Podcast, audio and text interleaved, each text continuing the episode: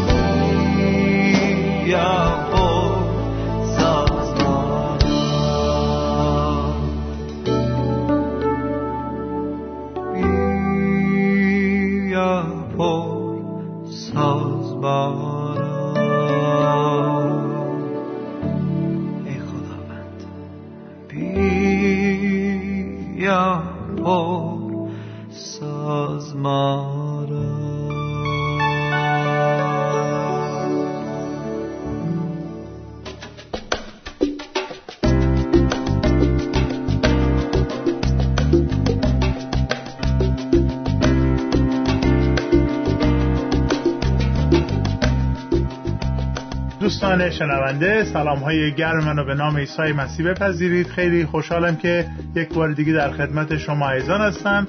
تا با هم بتونیم درباره کلام خدا تفکر و دقت بکنیم.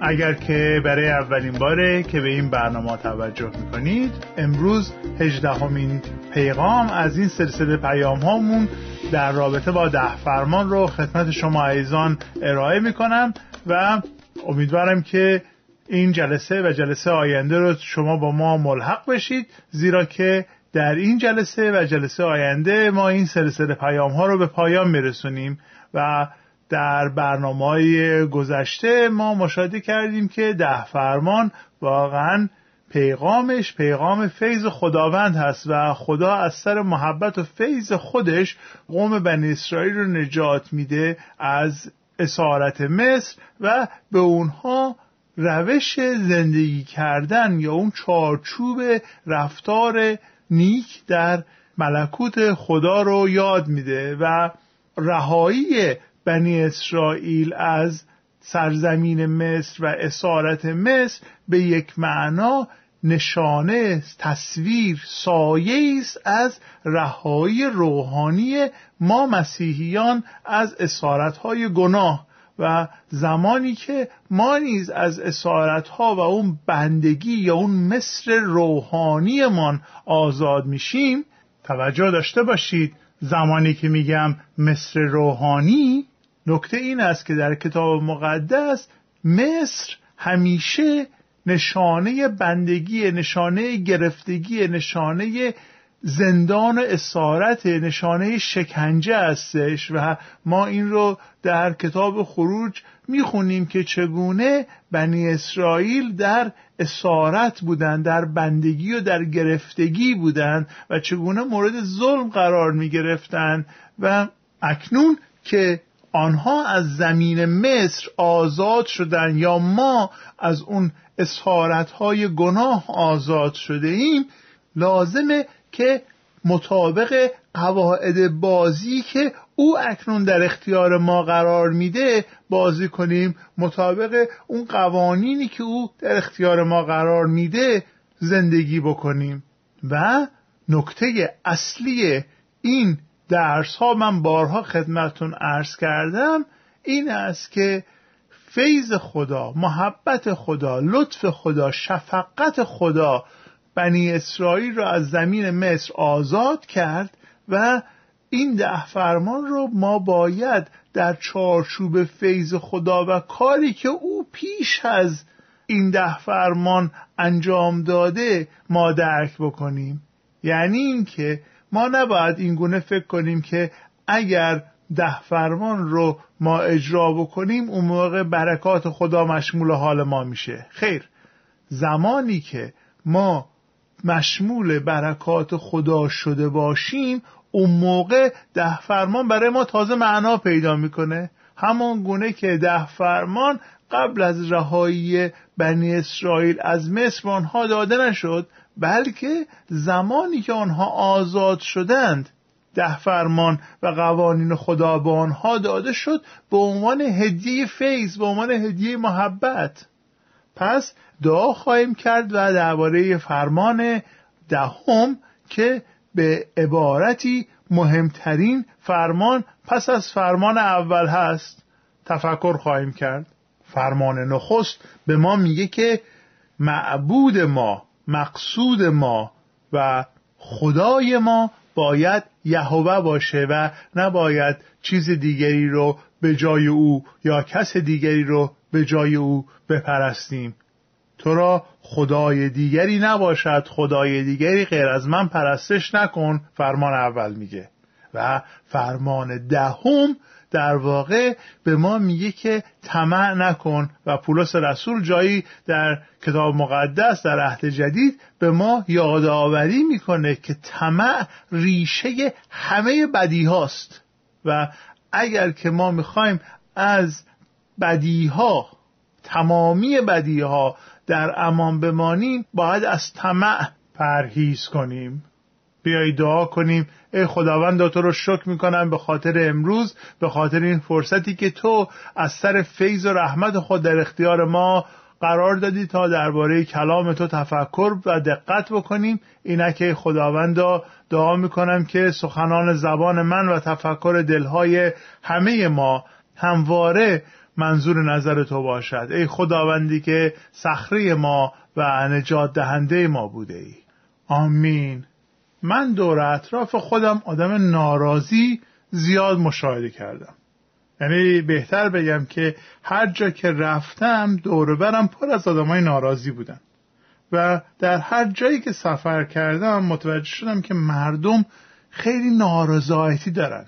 از شدت نارضایتی حتی دست به انقلاب می‌زنند حتی دست به خودکشی می‌زنند. و یکی از علتهای اصلی نارضایتی مردم از وضع زندگیشون واقعا شاید طمع می‌تونه باشه.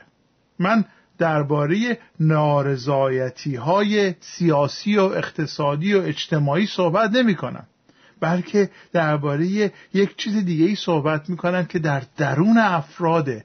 و اون اینی که از چیزایی که دارند از اونی که دارند خوشحال نیستند و چیز دیگری که متعلق به کسی دیگری است می‌خوان.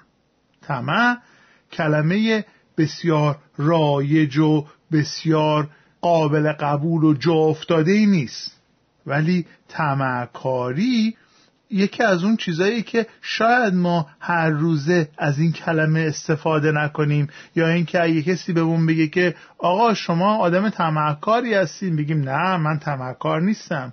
ولی تمعکاری یعنی اینکه من در پی داشتن چیزی باشم که به شخص دیگری تعلق داره. ببینید شیطان دروغگوه پدر دروغگو است و پشت سر هر گناهی یک دروغ بزرگی نهفته است. طمع میگه که من می‌خوام دنبال شرایط زندگی شخص دیگری باشم. طمع داشتن یعنی که آرزو بکنم چیزی رو داشته باشم که مال کسی دیگه ایه تمعکاری اشتیاقیه که میگه اگر فقط اگر فقط اگر فقط اون چیزی که اون شخص داره مال من باشه اون وقت من دیگه راضی و خوشحال و خوشبخت و کامیاب خواهم بود و همه چیز به کام من خواهد بود.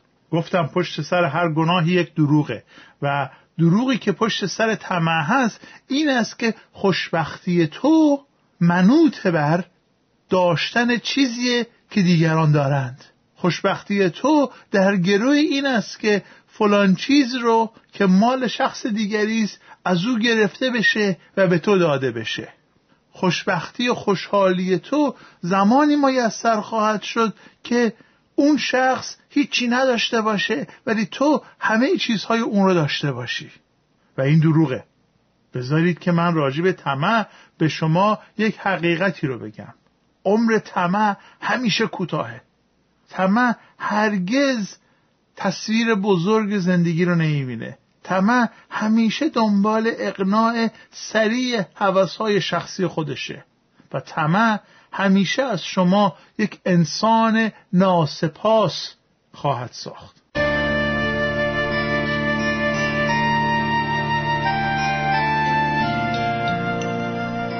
فرمان دهم اون مهر خاتمیه اون تمام کننده که بر نه فرمان دیگر قرار داده شده.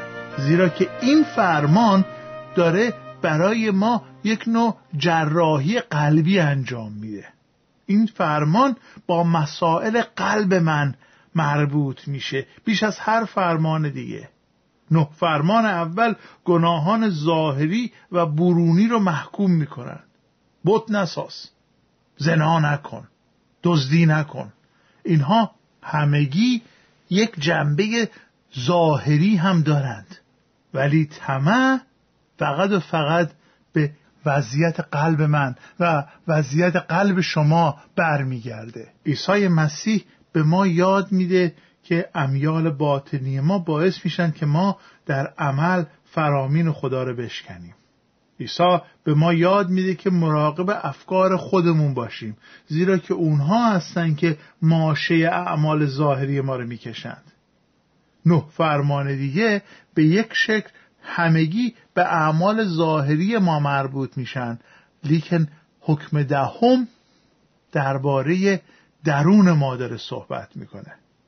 یعنی اینکه شما می‌تونید در درون خود تمعکارترین انسان ها باشید ولی هیچ کس از اون امر خبر نداشته باشه.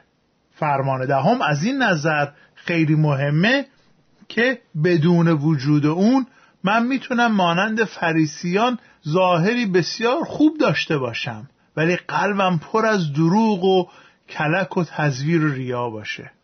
من می‌تونم در ظاهر یک ظاهر مقدس نمایی داشته باشم ولی در درونم پر از طمع باشم پر از خواسته های پلید باشم. بدون حکم دهم من مانند فریسیان روی اطاعت ظاهری تکیه و تأکید خواهم کرد. ولی قلبم می‌تونه بسیار از خدا دور باشه و ریاکارانه عمل بکنم. و اگر که با کتاب مقدس و با انجیل ها آشنا باشید قطعا می‌دونید که سختترین توبیخ های عیسی متوجه فریسی ها بود. اونهایی که ظاهرشون بسیار خوب بود. اونهایی که در ظاهر تمام فرامین خدا رو تا اون ذره آخر انجام می‌دادند ولی قلبشون با خدا راست نبود. و طمع باعث میشه که قلب من با خدا راست نباشه. برای همینه که عیسی زمانی که داره فریسیا رو توبیخ می‌کنه میگه شما مثل قبرهایی هستید که از بیرونشون خیلی زیباه. ولی همه می‌دونن که اگر که قبر رو باز بکنی بجز یک مشت استخانی یا بجز یک جسد متعفن در اون هیچی پیدا نخواهید کرد. و عیسی میگه که به افراد ریاکار میگه شما مثل اون قبرها هستید. بیرونتون خیلی قشنگه. ولی داخل فقط استخوان متعفن مرده هستش. و تنها عیسی هستش که قدرت داره درون ما رو به خوبی ببینه. و به خوبی ما رو تفتیش بکنه. فقط روح القدس هستش که قدرت داره ما رو ملزم بکنه و گناهان ما رو به ما یادآوری بکنه. و به همین دلیل که تنها عیسی و تنها روح القدسه که این قدرت رو داره که ما رو از اون طمعهای درونمون آزاد بکنه به ما قدرت بده که احکام خدا رو واقعا با دل و جان اطاعت بکنیم نه با دست و زبان. ببینید عزیزان بدون خدا هیچ کس نمی‌تونه ده فرمان رو نگه داره. بدون قدرت روح القدس خدا ما هرگز قدرت اطاعت و نگه داشتن ده فرمان رو نداریم. خدا به خاطر محبت و رحمت خودش این ده فرمان رو داده و به خاطر محبت و رحمتشه که به ما قدرت میده که از ده فرمان اطاعت بکنیم. به بیان دیگر بدون قدرت روح القدس ما هرگز قدرت اطاعت و نگاه داشتن ده فرمان رو نخواهیم داشت. حالا دو تا دلیل داره و می‌خوام من دو تا دلیل خدمتتون بگم که خداوند چرا این حکم دهم را به ما داد. دلیل اول چون که طمع بسیار فریب دهنده هستش و ما لازمه که مواظب طمع باشیم چون طمع به شدت فریب کاره. و دلیل دوم اینه که راضی بودن مایه شادی میشه. در ابتدای عرایزم خدمتتون گفتم که من در این دنیا آدمای راضی خیلی کم دیدم. وقتی که ما راضی باشیم شادمان میشیم. وقتی که من رضایت داشته باشم خوشحالم. وقتی که من از زندگیم راضی باشم زندگی خوبی دارم. و مردم در کنار من احساس خوبی دارند و از بودن کنار من لذت می‌برند. و دلیل دومی که ده فرمان خیلی مهمه و فرمان دهم ده مخصوصا خیلی مهمه اینه که طمع بسیار فریب دهنده هستش و از اونجا که خدا می‌دونست که طمع فریب دهنده است او فرمان دهم رو به ما داد.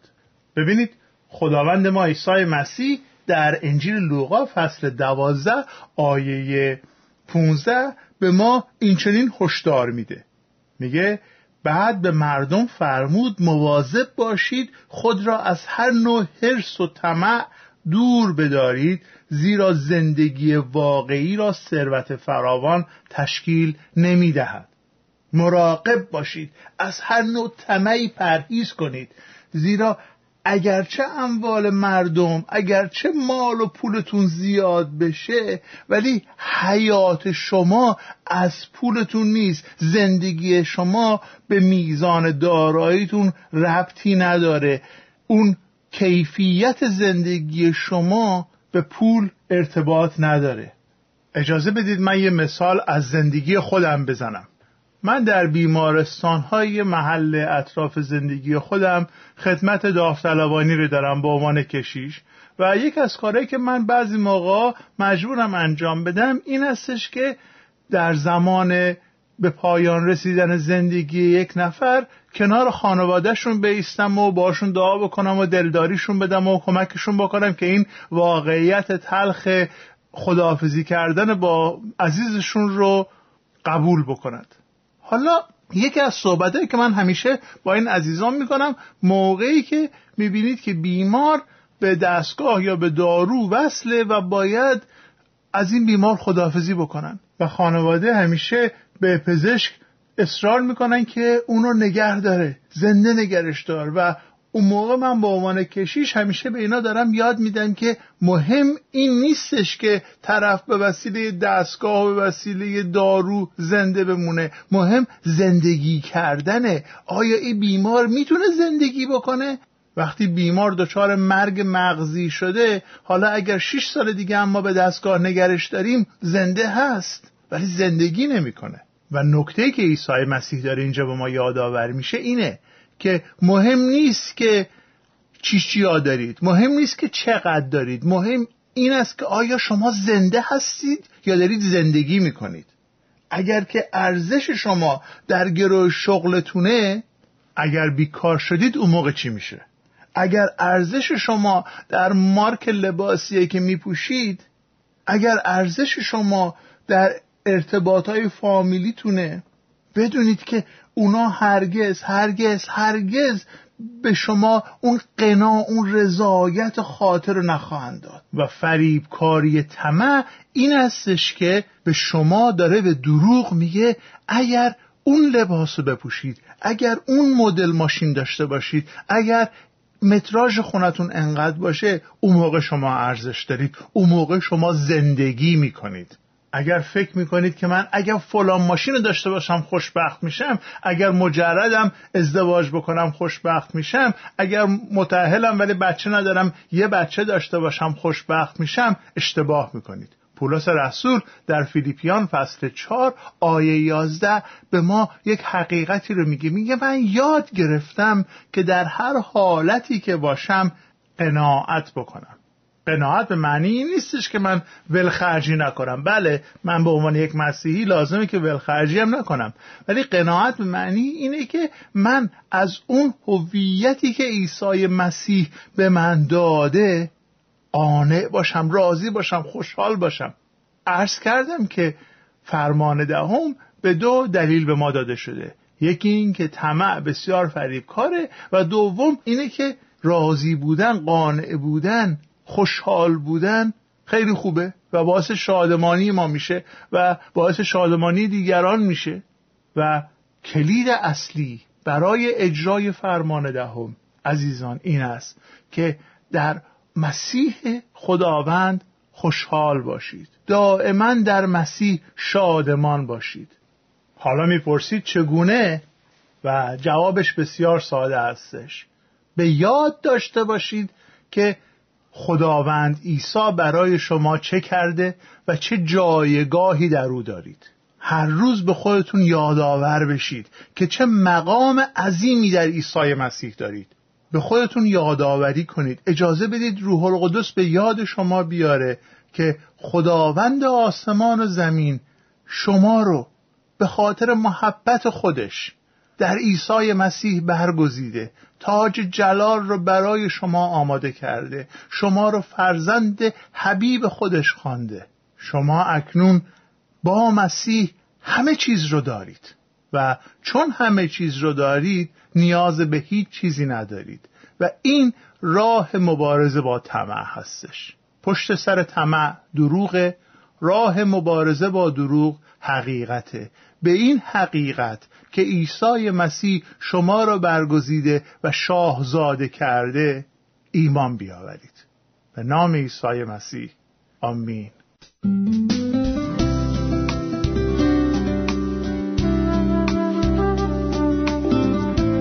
حالا با یک سرود زیبا برنامهمون رو خاتمه میدیم و تا برنامه بعدی شما رو به دستهای پرقدرت خداوند و نجات دهنده ما عیسی مسیح میسپاریم.